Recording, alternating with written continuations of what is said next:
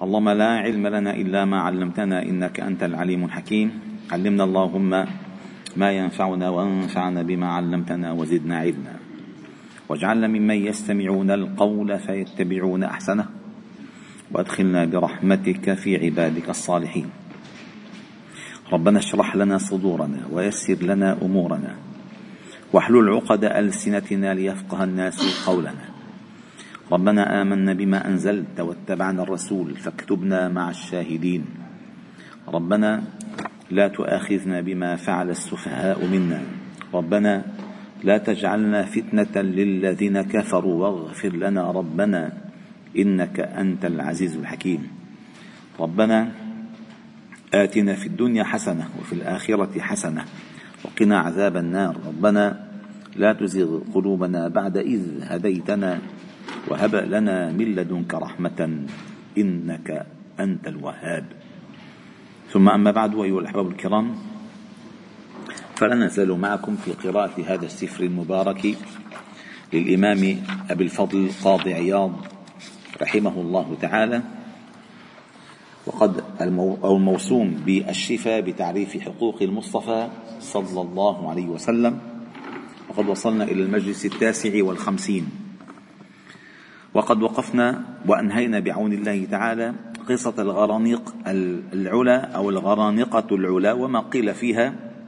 وقبل أن أدخل في الموضوع كنت قد مهدت لكم باختصار القصة أين الشبهة فيها. الآن ذكرنا لكم كل الأقوال التي نقلت ورأي الإمام أبي الفضل في ذلك وكان من أوجه الآراء في توجيه هذه المسألة. الآن ثم قال انتقلنا إلى شيء آخر. قال المؤلف رحمه الله تعالى ومن ذلك بس ما تحط الكتاب على الأرض حطه على الطاولة. ومن ذلك ما روي من قصة يونس عليه السلام أنه وعد قومه بالعذاب عن ربه فلما تابوا كشف عنهم العذاب فقال لا أرجع إليهم.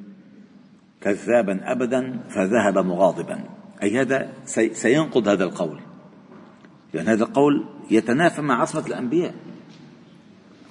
فقال فاعلم أكرمك الله أنه ليس في خبر من الأخبار الواردة في هذا الباب أن يونس عليه السلام قال لهم إن الله مهلككم وإنما فيه أنه دعا عليهم بالهلاك. والدعاء ليس بخبر يطلب صدقه من كذبه لكنه قال لهم إن العذاب مصبيح مصبيحكم وقت كذا وكذا فكان كذلك. كما قال ثم رفع الله تعالى بإذنه ومشيئته وحكمته ثم رفع الله تعالى عنهم العذاب وتداركهم فقال تعالى فلولا كانت قرية آمنت فنفعها إيمانها. يعني معنى معنى الحديث الآية أي هل ينفع إيمان القرية بعد أن حق عليها العذاب لا ينفع. فلولا حرف امتنان الوجود فلولا كانت فنفع إيمانها إلا قوم يونس. لما آمنوا مع أنه قال لهم العذاب سيأتيكم كذا وكذا وكذا. تداركهم الله تعالى برحمته. كما تدارك يونس عليه السلام برحمته. تداركه نعمة من ربه. فقال فلولا كانت قرية آمنت فنفعها إيمانها من هل ممكن أنت تقتنع كما سورة الأنعام؟ يوم آه، يوم يأتي بعض آيات رب لا ينفع نفسا إيمانها آمن من قبل أو كسبت في آخرها. لم ينفع النفس. تطلع الشمس من المغرب لا ينفع النفس الإيمان. خلاص انتهى الموضوع. حق عليهم العذاب لا ينفع. الله جل جلاله يفعل ما يشاء. فقال إلا قوم يونس. لما آمنوا بعد وصول العذاب إليهم كشفنا عنهم العذاب. العذاب الخزي في الحياة الدنيا ومتعناهم إلى حين. ويونس ما معه خبر. يونس تركهم على أساس أنه خلص هلكوا. هلكوا. وروي في الأخبار أنهم رأوا دلائل العذاب ومخايله فقال ابن مسعود قال ابن جبير غشاهم العذاب كما يغشي الثوب القبرة يعني خلص حيوصل. فإن قلت فما معنى ما روي من أن عبد الله موطن ابن أبي سرح كان يكتب للنبي صلى الله عليه وسلم ثم ارتد مشركا؟ كيف؟ وصار إلى قريش وقال لهم إني كنت أصرف محمدا حيث أريد. كان يملي علي عزيز حكيم فأقول أو عليم حكيم فيقول نعم كل صواب. يلبس هو يدعي ذلك. يعني ما يقول له هيك هو يدعي ذلك. وفي حديث آخر فيقول النبي صلى الله عليه وسلم اكتب كذا. فيقول أكتب كذا. فيقول اكتب كيف شئت. فيقول اكتب عليما حكيما. فيقول أكتب سميعا بصيرا. فيقول اكتب كيف شئت. هيك هو يقول وفي الصحيح أن أنس نصرانيا كان يكتب للنبي صلى الله عليه وسلم بعدما أسلم ثم ارتد كافرا وكان يقول ما يدري محمد إلا ما كتبت له. يعني هو الأصل أراد أن يلبس على الناس أنه ما صدقوا يقدر يقولوا أنا أنا كنت ألف كمان. لذلك النصارى يعتقدون أن القرآن الذي بين أيدينا هو تأليف. ليس كتاب منزل من عند الله. وأحسن ما يقولونه من من سوء ما يقولونه أنه من تأليف ورقة بن نوفل. ابن خالة عائشة. خديجة رضي الله عنها. ابن خالها. آه، كان نصرانيا. على الدين الحق. تنصر في الجاهلية. هو عربي تنصر في الجاهلية وكان يقرأ الكتاب. فلما فاجأه الوحي أتى إليه وكان يجالسه كان يقولون وكان يملي عليه. هذا الكلام أنا ما عم بقول من عندي؟ أنا ناقشت قسا من قساوستهم في ذلك. وقال لي أن القرآن الذي بين أيديكم هو تأليف ورقة بن نوفل. قلت طيب مثلا فلنسلم جدلا فلنسلم جدلا أنه من تأليف ورقة بن نوفل جدلا. وهذا يجوز. قل إن كان للرحمن ولد فأنا العابدين فلنسلم جدلا؟ أنه من تأليف ورقة بن نوفل. ورقة بن نوفل كان على أي دين؟ النصرانية. الحق ولا الباطل؟ الحق. ما يقول كان حق أم باطل؟ حق. إذا كنتم أولى الناس باتباع ما قاله وسلم. وين كان من تأليف ورقة بن نوفل؟ ما قالوا صح. وإذا كان باطل فدينهم باطل. وكل ما تقوله باطل بالأصل. كذب يعني بيكذبوا الكذبة بس بيتركوا دائما. الكذاب عنده آه، ثغرة تدمر كل ما قاله. كل ما قاله. نعم. مثل مرة حكى لنا واحد طرفة حصلت معه لقاله فكان هو بفرنسا وكان آه، ما بيحب التليفونات. ما بيحب التليفونات. بتعرفوا بهالأيام التليفونات مزعجة. يعني بيحكي بيحكي ما بيخلص. فالمهم اتصل في واحد قال له آه، رد عليه. فمشان يتخلص منه معود لما يحكي معه شو يقول له؟ يقول له دكتور دكتور أنا هلا ليك بدي ينقطع الإرسال بفوت على ال tunnel. قال له لك أنا بتصل فيك على البيت أنت عم تحكي معي من البيت ما عم تحكي من ال tunnel. فكيف هالمسألة؟ المهم فقال أن هذا نصراني كان يكتب وكان يلبس على الناس. وارتد وارتد. فعلم ثبتنا الله وإياك على الحق ولا جعل للشيطان وتلبيسه الحق بالباطل علينا ولا إلينا سبيلا. أن مثل هذه الحكاية أولا لا توقع في قلب مؤمن ريبا ريبا. إذ هي حكاية عمن ارتد وكفر. فلا حرج عليه بيقولوا اللي بده يعني. ونحن لا نقبل خبر المسلم المتهم. مسلم فسق لا نقبل خبره. فكيف بكافر افترى هو ومثله على الله ورسوله؟ ما هو أعظم من ذلك؟ كيف؟ ما نقبل ناخذ والله هيك ما هو ارتد إيه لا ذمة له. والعجب لسليم العقل يشغل أن يشغل بمثل هذه الحكاية سره. وقد صدرت من عدو كافر مبغض للدين مفتر على الله ورسوله ولم يرد عن أحد من المسلمين ولا ذكر أحد من الصحابة أنه شاهد ما قاله وافترى الله أبدا. قال وإنما يفتري الكذب الذين لا يؤمنون بآيات الله وأولئك هم الكاذبون. الآية. وما وقع من ذكرها في حديث أنس المرضى عنه وظاهر حكايتها فليس فيه ما يدل على أنه شاهدها ولعله حكى ما سمع منها. وقد علل البزار حديثه ذلك وقال روى ثابت ثابت عنه ولم يتابع عليه وروى حميد عن أنس وقال وأظن حميد أنه سمع عن ثابت. وقال القاضي أبو الفضل وفقه الله قال ولهذا والله أعلم لم يخرج أهل الصحيح حديث ثابت والحميد والصحيح حديث عبد العزيز ابن رفيع عن أنس اللهم ارضى عنه الذي خرجه للصحة يحكي بالمن الحديثية الآن. وذكرناه وليس فيه عن انس قول شيء من ذلك من قبل نفسه إلا من حكاية عن المرتد النصراني ولو كانت صحيحة يعني الذي قاله أنس ما قاله عن نفسه إنما قاله حكاية عن النصراني الذي هو كان يقول. كيف؟ هذا الاصل نعم. ولو كانت صحيحة لما كان فيها قدح ولا توهيم وسلم فيما أوحي إليه ولا جواز للنسيان والغلط عليه والتحريف فيما بلغ إلى الآن أيها الأحباب الكرام ما استطاع أحد أن يغير ضم أو فتح بالقرآن الكريم. 1500 سنة. أبدا. حرف حرف. حرف. أبدا. إنا نحن نزلنا الذكر وإنا له لحافظون. الله الله الله.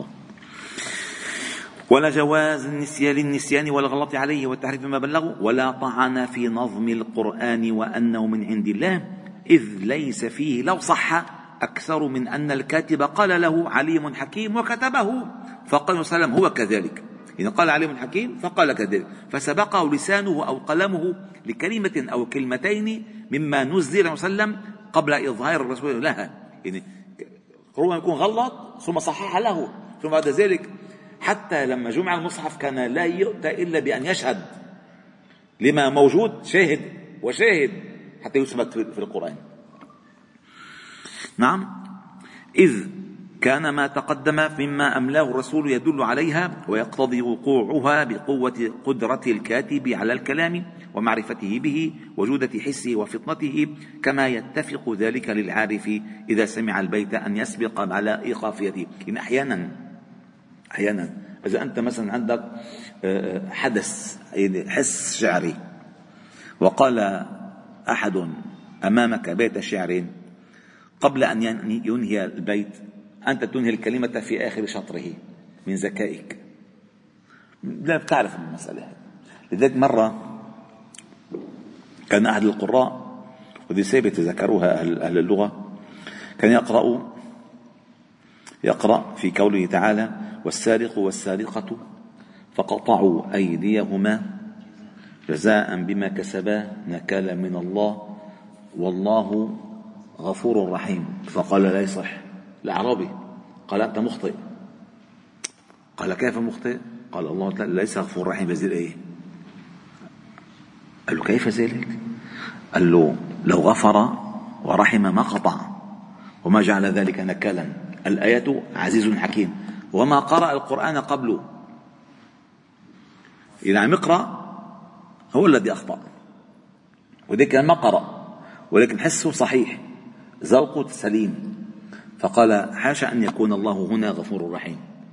قال ولما قال كيف غفر ورحم ثم قطع وجعل كذلك نكالا؟ عزيز حكيم. عز فحكم فقطع. فهمتوا كيف؟ هيك بس ذوق العرب هيك. العرب كيف تحداهم النبي صلى بالقرآن؟ لأن يدركوا هذا الكلام ليس كلام بشري. ليس لا يستطيع أحد أن يجعل هذا النظم بهذه الطريقة. وتذكرون أول معجزاته في الكتاب من أجمل الفصول في نظمه في معجزة الكتاب. قال كما يتفق لذلك كما يتفق ذلك للعارف إذا سمع البيت أن يسبق إلى قافيته أو مبتدأ الكلام الحسن إلى ما يتم به ولا يتفق ذلك في جملة الكلام كما لا يتفق ذلك في الآيات ولا في السورة. وكذلك قوله عليه السلام إن صح كل صواب فقد يكون هذا فيما كان فيه من مقاطع الآي وجهان وقراءتان أي في القراءات. أنزلتا جميعا وسلم فأملى إحداهما وتوصل الكاتب بفطنته ومعرفته بمقتضى الكلمة إلى الأخرى فذكر النبي صلى الله عليه وسلم كما قدمناه فصوبه أي صححها له ثم أحكم الله من ذلك ما أحكم ونسخ ما نسخ كما قد وجد ذلك في بعض مقاطع الآية مثل قوله تعالى إن تعذبهم فإنهم عبادك وإن تغفر لهم فإنك أنت العزيز الحكيم. وهذه قالت الجمهور وقد قرأ بعضهم في الشواذ قال فإنك أنت الغفور الرحيم وليست من المصحف إجماعا. وكذلك كلمات جاءت على وجهين في غير المقاطع قرأ بهما معا الجمهور وثبتتا في المصحف قول مثل قوله تعالى وانظر إلى العظام كيف ننشرها وقرأت ننشزها وكلاهما صحيحتان. وقوله تعالى في سورة الأنعام ويقضي الحق ويقص الحق قرأت في الأنعام يقص ويقضي وكل ذلك لا يجيب ريبا ولا ينسى ولا ينسب ينسب وسلم غلطا ولا وهما. وقد قيل إن هذا يحتمل أن يكون فيما يكتبه عليه وسلم الكاتب إلى الناس غير القرآن فيصف الله ويسميه في ذلك كيف يشاء. يعني يكتب وقال إيه. الآن كلام فصل مهم. قال في حاله صلى الله عليه وسلم في أخبار الدنيا. ما يخبر عن الدنيا لا عن الدين. هذا القول فيما طريقه البلاغ. وأما ما ليس سبيله سبيل البلاغ من الأخبار التي لا مستند لها إلى الأحكام ولا أخبار المعاد ولا تضاف إلى وحي بل في أمور الدنيا وأحوال نفسه فالذي يجب اعتقاده تنزيه النبي صلى الله عليه وسلم عن أن يقع خبره في شيء من ذلك بخلاف مخبره لا عمدا ولا سهوا ولا غلطا وأنه معصوم من ذلك في حال رضاه وفي حال سخطه وجده ومزحه وصحته ومرضه. الأمور الدنيا المتفق عليها لا يخطئ فيها وسلم لا يخطئ ابدا ابدا. يعني مثلا آه، كان يصف للناس قال لأم سلمة قال لها آه، بما تستمشين؟ تستمشين المشي في اللغة النبوية هي يعني استطلاق البطن السهال. يعني إذا صار معك كتان كيف تروح الكتان قال بما تستمشين؟ قالت له بكذا. قال إنه حار عليك بالسنة فإنه شفاء من كل داء. السنة يعني هو سنة مكة. سنة مكة. فإذا هو يعلم. وهذه أمور الدنيا. ولا يخطئ لا يخطئ بها أبدا. وفي وفي شيء رواه البخاري كمان حديث جميل. أتى رجل صلى الله عليه وسلم يقول إن أخي يشكو استطلاق بطنه. بطنه فلت فقال له النبي صلى الله عليه وسلم اسقي عسلا. اسقي عسلا. فسقى عسلا. فقال يا رسول ازداد بطنه استطلاقا. قوي قال اسقي عسلا. قال ازداد بطنه استطلاقا. قال اسقي عسلا صدق الله وكذب بطن أخيك. هلا أول وهله شو هذا لا بس لما تفهم بالطب بتعرف إنه من من من علاجات الإسهال الإسهال. من علاجات لما بتكون فعل بطنك تقوس مشان ترتاح من البكتيريا الضارة اللي ضربتك اللي ضربت الامعاء وبما أنه العسل مادة لا تحمل إلا البكتيريا المفيدة فإنها تخرج البكتيريا الضارة وتعد بدال البكتيريا المفيدة. فاسقي عسلا كيف ودليل ذلك اتفاق السلف وإجماعهم عليه وذلك أن نعلم من دين الصحابة وعادتهم ومدارتهم إلى تصديق جميع أحواله والثقة بجميع أخباره في أي باب كانت. لأن أحسن الهدي هدي محمد صلى الله عليه وسلم. في كل حتى بلبس بلبسه. حتى بلبسه والثقة بجميع أخباره في أي باب كانت وعن أي شيء وقعت وأنه لم يكن لهم توقف ولا تردد في شيء منها ولا استثبات ولا استثبات استثبات عن حاله عند ذلك هل وقع فيهم سواء أو لا؟ أبدا. ولما احتج ابن, أبو ابن, ابن أبي الحقيق اليهودي على عمر حين أجلاهم من خيبر. صلى الله عليه وسلم لهم لأن هو قال له كيف بدك تطلعنا أنت؟ وسلم أعطانا عهد. واحتج عليه عمر بقوله كي وسلم كيف بك إذا أخرجت من خيبر؟ فقال اليهودي كانت هزيلة من أبي القاسم. قال كذبت يا عدو الله. إنه كانت مزحة ما مزحة. ما في مزح مع اليهود. هلا عم يبيعوا غزة. وأيضا فإن أخباره وآثاره وسيره وشمائله معتنى بها. وعندما قرأنا كتاب كتاب الشمائل وجدنا العجب العجاب والله كل جزء منه فيه نور. وصنع على عين الله. كل كل شيء تماما. قال وأيضا فإن أخباره وآثاره وسيره وشمائله معتنى بها مستقصا تفاصيلها أو تفاصيلها ولم يرد في شيء من استدراك عليه السلام لغلط في قول قائله أو في قول قاله أو اعترافه بوهم في شيء أخبر به. قال ولو كان ذلك لنقل كما نقل من قصة عليه السلام في رجوعه عما أشار به إلى أنصاف تلقيح النخل وكان ذلك رأيا لا خبرا يعني هو قال لا تؤبروا النخل. ما أبروا مطلع. هلا ربما كان الأفضل أنه هيك بنظن بس هو كان هو الأفضل للنخل هيك هيك. وغير ذلك الأمور التي ليست من هذا الباب. قال وسلم والله لا أحلف على يمين فأرى غيرها خيرا منها إلا فعلت الذي حلفت عليه وكفرت عن يميني يعني إذا ممكن الإنسان يعمل شغلة ويرى غيرها خيرا منها فيكفر عن يمينه. ويعمل بأمور الدنيا. وقوله تعالى وقال صلى الله عليه وسلم إنكم تختصمون إلي ولعل بعضكم أن يكون ألحن بحجته من أخيه فأقضي له بنحو ما أسمع. واحد أنا قاضي. أجا الدكتور أحمد وأجا حسامر ما شاء الله حسامر إذا بده يقنعك إنه هيدي بقلب زيت وهي بقلب مي بيقنعك والدكتور لأنه عنده حياة. بيقول لك أخي والله شكلا ما زيت ما انتبهت. تروح روح هلا مثلا فيقول قال فلعل بعضكم يكون ألحن يعني أقوى بحجته من أخيه فأقضي له بنحو ما أسمع. وقد يكون القضاء غلط. ليش؟ لأنه هو قضى بالأدلة اللي قدمها. لا لا القاضي لا يعرف الغيب. حسب ما يرى من الأدلة. ف فإنما هي قطعة من النار.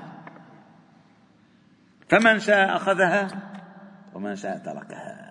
هذا هذا العبرة بالدين أنا أقبلت بنحو ما أسمع. ولكن الحقيقة يعلمها ال ال ال يعني للظالم يعلم الحقيقة. ثم قال وقوله اسقي زبير حتى يبلغ الماء الجزر.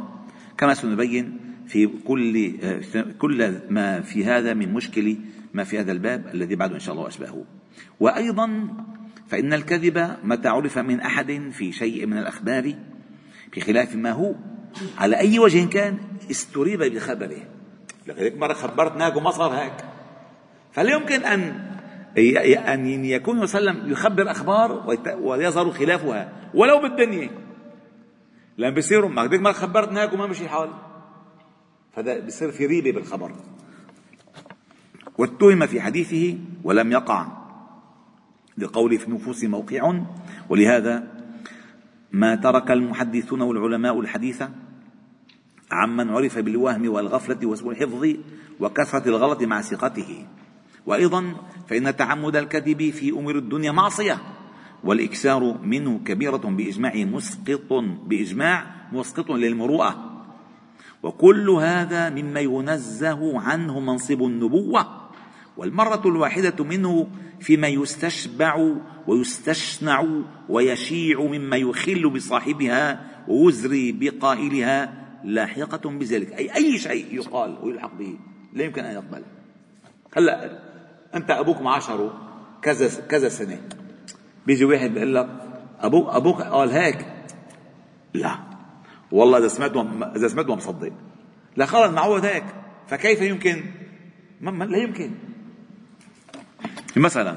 يعني قال قال شو اسمه العهد البائد إنه حتعيشوا بأمان وسعادة ورغد ست سنين. ولو حلفوا بالمصحف وبلعوا التوراة والإنجيل ما نصدق خلص لأن مبين الكذب ديدنه. وأما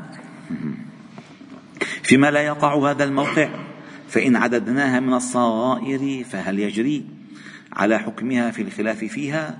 فمختلف فيه. والصواب تنزيه النبوة عن قليله وكثيره سهوه وعمده إذ عمدة النبوة البلاغ والإعلام والتبيين وتصديق ما جاء به النبي صلى الله عليه وسلم وتجويز شيء من هذا قادح في ذلك ومشكك فيه. مناقض للمعجزة فلنقطع فلنقطع عن يقين بأنه لا يجوز. على الأنبياء خلف في القول في وجه من الوجوه ولا بقصد ولا بغير قصد. ولا نتسامح مع من سامح في تجويز ذلك عليهم. على السهو فيما ليس طريق البلاغ؟ نعم وبأنه لا يجوز عليهم الكذب قبل النبوة ولا الاتسام به في أمور وأحوالهم لأن ذلك كان يزري ويريب بهم وينفر القلوب عن تصديقهم بعد ذلك أو بعد. وانظر إلى أحوال أهل عصر وسلم من قريش وغيرها من الأمم وسؤالهم عن حاله في صدق لسانه. ما كان صادق الأمين. وما عرفوا به من ذلك واعترفوا به مما عرف واتفق أهل النقل على عصمة وسلم من قبل وبعد وقد ذكرنا من الآثار فيه في الباب الثاني أول الكتاب ما يبين لك صحة ما أشرنا إليه فصل وقبل أن ندخل الفصل بس تذكروا حديث ابن مسعود المشهور. حديث جميل جدا. وحديث قد العقل بالبداية لا لا يحد لا يحده. لذلك ابن مسعود لما رواه قال أخبرنا الصادق المصدوق. ما في إلا رواية هيك. ما في إلا رواية. لأن شيء من يخبر به؟ شو طبيب معه إيكو هو عم يشوف. مين؟ قال أخبرنا الصادق المصدوق. صلى الله عليه وسلم إن أحدكم يجمع خلقه في بطن أمه أربعين يوما نطفة. ثم يكون علقة مثل ذلك ثم يكون مضغة مثل ذلك. ثم يرسل الله إليه ملكا فيؤمر بأربع وفي رواية بأربع كلمات بكتب رزقه وأجله وعمله وشغله سعيد. كيف حلم فقال الصادق المصدوق لما النبي صلى الله عليه وسلم عاد من الإسراء وقال كذا قال أبو بكر هو أخبركم؟ قال نعم قال صدق. إن أخبر فقد صدق. فما كان ليترك الكذب على الناس ويكذب على رب الناس. كيف؟ لم يعد عليه كذب قط. قال في رد بعض الاعتراضات والشبه كسهو وسلم في الصلاة وقول إبراهيم إني سقيم. فإن قلت فما معنى قول السلام في حديث الساوي الذي حدثنا به؟ حدثنا به الفقيه وأبو إسحاق وإبراهيم بن جعفر. قال حدثنا القاضي أبو الأصبغ بن سهل حدثنا حاتم بن محمد. حدثنا أبو عبد الله بن الفخار. حدثنا أبو عيسى. حدثنا عبيد الله. حدثنا يحيى عن مالك عن داود بن الحصين. عن أبي سفيان مولى أبي مولى بن أبي الأحمد. أنه قال سمعت أبا هريرة صلى الله عليه وسلم يقول صلى صلى الله عليه وسلم صلاة العصر. فسلم في ركعتين. يعني أب الصلاة. فقال فقام ذو اليدين وهو من الأشرار. فقال يا رسول الله أقصرت أقصرت الصلاة أم نسيت؟ فقال صلى الله عليه وسلم كل ذلك لم يكن. وفي الأخرى قال ما قصرت الصلاة وما نسيت؟ والحديث المقصد فأخبره بنفي الحالتين وأنا لم تكن وقد كان أحد ذلك كما قال هو يعني كان وسلم ما انتبه أنه نسي. فقد قال وكما قال ذو اليدين وقد كان بعض ذلك يا رسول الله. قال قد وقع ذلك يا رسول الله. فاعلم وفقنا الله وإياك أن للعلماء في هذه في ذلك أجوبة بعضها بصدد الإنصاف ومنها ما هو بنية التعسف والاعتساف. وأنا أقول أي أبو الفضل قضي أما على القول بتجويز الوهم والغلط فيما ليس طريقه من القول والبلاغ وهو الذي زيفناه أي بيناه أي رددناه سابقا. أو رددناه سابقا. من القولين فلا اعتراض بهذا الحديث وشبهه إن الأصل نحن في البلاغ والسهو لا يجوز أن نعتقد أنه يقع فيه حال البلاغ أبدا. وأما على مذهب من يمنع السهو والنسيان في أفعاله جملة ويرى أنه في مثل هذا عامد لصورة النسيان ليس ليسن هو صادق في خبره لأنه لم ينسى ولا قصرت الصلاة ولكنه على هذا القول تعمد هذا الفعل في هذه الصورة ليسنه لمن اعتراه مثله وهو قول مرغوب عنه ونذكره في موضعه حتى هذا مردود. وأما عن على حالة السهو عليه في الأقوال وتجويز السهو عليه فيما ليس طريقه القول فما نذكره ففي أجوبة منها. أن النبي صلى الله عليه وسلم أخبر عن عن اعتقاد وضميره لا يمكن لا يمكن أن ينسى في الدين ولا يغفل في التبليغ ابدا. أما إنكار القصر فحق وصدق باطنا وظاهرا وأما النسيان الله عليه وسلم عن اعتقاده وانه لم ينس في ظنه في ظنه. فكان قصد الخبر فكان قصد فكأنه قصد الخبر بهذا عن ظنه وان لم ينطق به. وهذا صدق أيضا. ووجه ثاني أن قوله ولم أنسى راجع إلى السلام. أي إني أسلمت قصدا وسهوت عن العدد أي لم أنسه في نفس السلام وهذا محتمل وفيه بعد. هذا اسم تعسف بالتوجيه. وجه ثالث وهو أبعدها. قال ما ذهب إليه بعضهم وإن احتمله اللفظ من قول كل ذلك لم يكن أي لم يجتمع القصر والنسيان بل كان أحدهما ومفهوم اللفظ خلافه مع الرواية الأخرى والصحيحة وهو قول ما قص الصلاة وما نسيت. وهذا هذا ما رأيت فيه لأئمتنا وكل من هذه الوجوه محتمل لللفظ على بعد بعضها وتعسف الآخر منها. قال القاضي رحمه الله والذي أقول أعطينا الزبدة. والذي أقول ويظهر لي أنه أقرب من هذه الوجوه كلها أن قوله لم أنسى إنكار للفظ لللفظ الذي نفاه عن نفسه. وأنكره على غيره بقوله بئس ما لأحدكم أن يقول نسيت آية كذا وكذا لكن نسي. أنا ما نسيت ولكن نسيت بأمر الله. بحكمة يعني. وبقوله في بعض الروايات لست أنسى ولكن أنسى. أي لحكمة.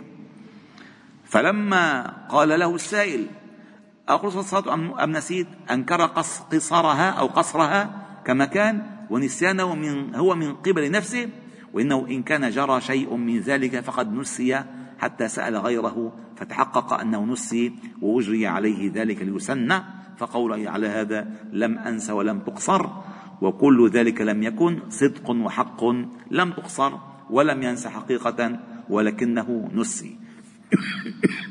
نعم. قال وجه آخر استثرته من كلام بعض المشايخ وذلك أنه قال إن النبي صلى الله عليه وسلم كان لا يسهو ولا ينسى ولذلك نفع عن نفسه النسيان قال لأن النسيان غفلة وآفة والسهو إنما هو من شغل بال. قال فكان النبي صلى الله عليه وسلم يسهو في صلاته ولا يغفل عنها وكان يشغله عن حركات الصلاة ما هو في ما في الصلاة شغلا بها لا غفلة عنها. يعني هو بالصلاة مشغول بالصلاة ما مشغول بغيره. ما مشغول بغيره. فهذا إن تحقق على هذا المعنى لم يكن في قول ما قصص ونسيت خلف في قول. وعندي نعم يا أبو الفضل أن قوله ما قصصت وما نسيت بمعنى الترك الذي هو أحد وجهي النسيان. أراد الله أعلم إني لم أسلم من ركعتين تاركا لإكمال الصلاة ولكني نسيت ولم يكن ذلك نسيت ولكن ولم يكن ذلك من تلقاء نفسي. أي نسيت ولم أنسى. والدليل على هذا قوله صلى الله عليه وسلم في الحديث إني لا, لا, لا أنسى أو أو أنسى لأسنة مشان شرع مشان شرع لكم والحمد لله رب العالمين. سبحانه وبحمدك نشهد أن لا إله إلا أنت. نستغفرك إليك وصلي وسلم وبارك على محمد وعلى آله وصحبه أجمعين. والحمد لله